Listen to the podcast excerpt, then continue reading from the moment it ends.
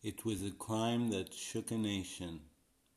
Casey Anthony, the most hated mother in America, was accused of killing her daughter, Caylee, a three year old beautiful girl.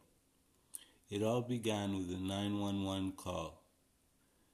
Caylee, uh, Casey Anthony's mother called the police to say that her granddaughter is missing. And she said that, but she told them that she was missing for 31 days. Why would you call after 31 days? So that's a bit weird. When the police came to question Casey Anthony, she told them, I think the nanny abducted my daughter and all of that. Later on, we found out there was no nanny. She never had a nanny.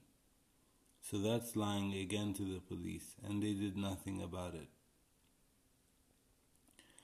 After that, they did a search and they found they found Caylee's body somewhere in the woods.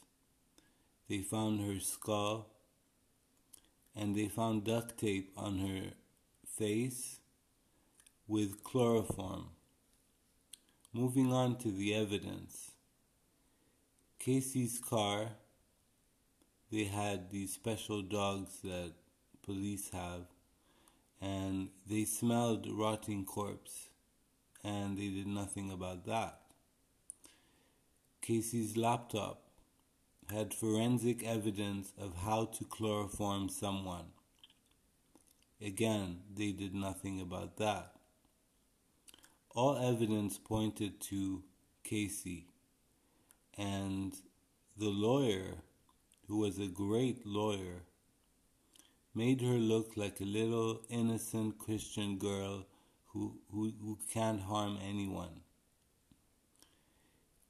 Casey showed no remorse. She showed nothing. She didn't even cry during the trial. And her lawyer made her dad look terrible. He started lying and saying that every every night when when Casey was young, her dad used to force her to give her oral sex. That's also a lie.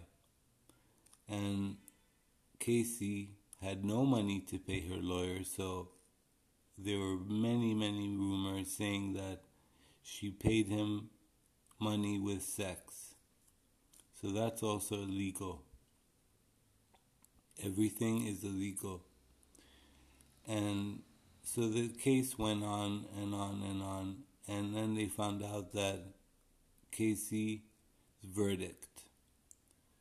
And the jury came up with a verdict, and it said not guilty.